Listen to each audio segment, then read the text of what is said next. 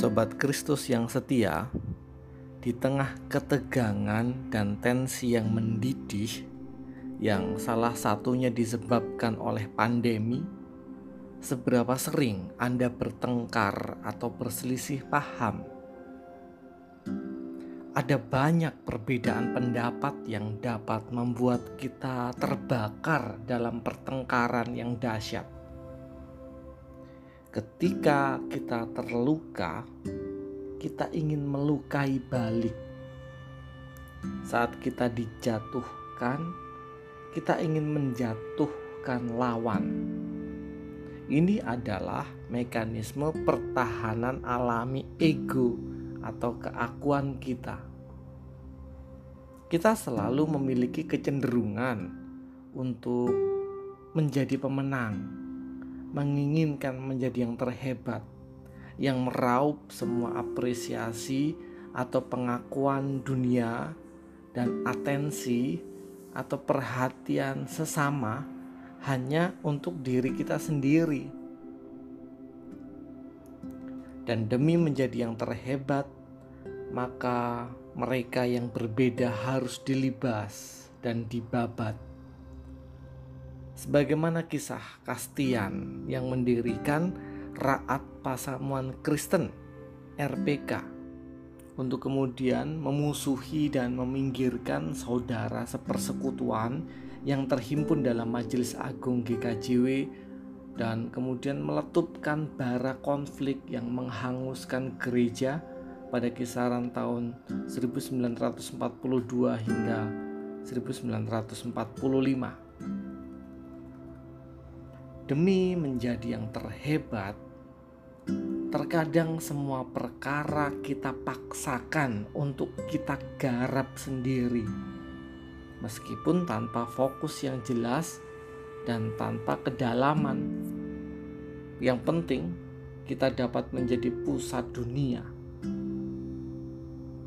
Padahal, Gusti Yesus kepada Marta di dalam Injil Lukas pasal 10 ayat 41 sampai 42 mengingatkan kita untuk memilih melakukan satu atau dua hal dengan baik, dengan sepenuh hati dalam hidup.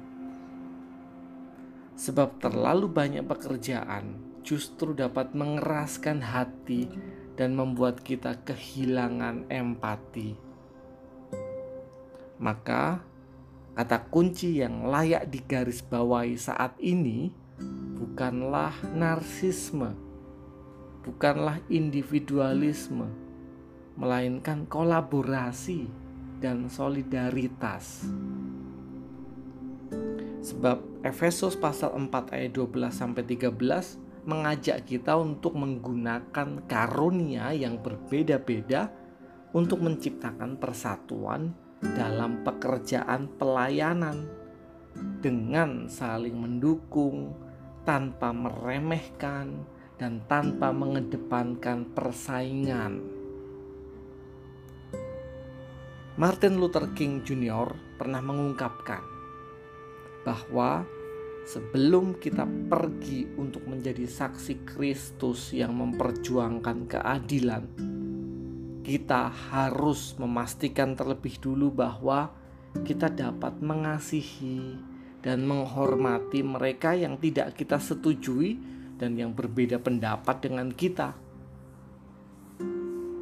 Maka sobat Kristus yang setia, dengan terus menyandarkan diri pada kuasa Tuhan yang secara setia kita gumuli dan kita renungkan, kiranya kita mampu menghadirkan kedamaian dan perubahan di tengah setiap tantangan perpecahan.